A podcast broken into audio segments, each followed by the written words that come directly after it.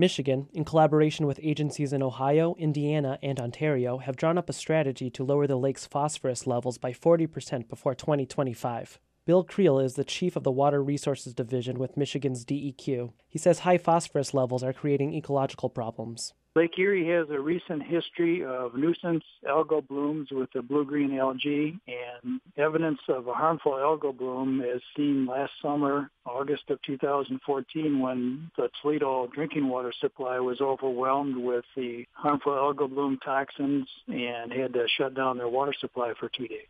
Creal says the western part of Lake Erie is relatively shallow, making it more prone to the nutrient input that causes algal blooms.